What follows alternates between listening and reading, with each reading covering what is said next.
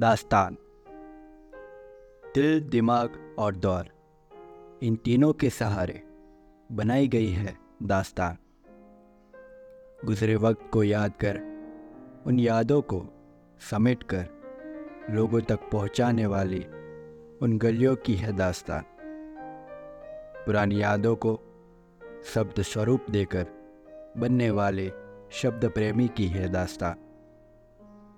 पुरानी यादों को कोरे कागज़ पर सजाकर लोगों तक वो कागज़ पहुँचाने वाली है दास्तान।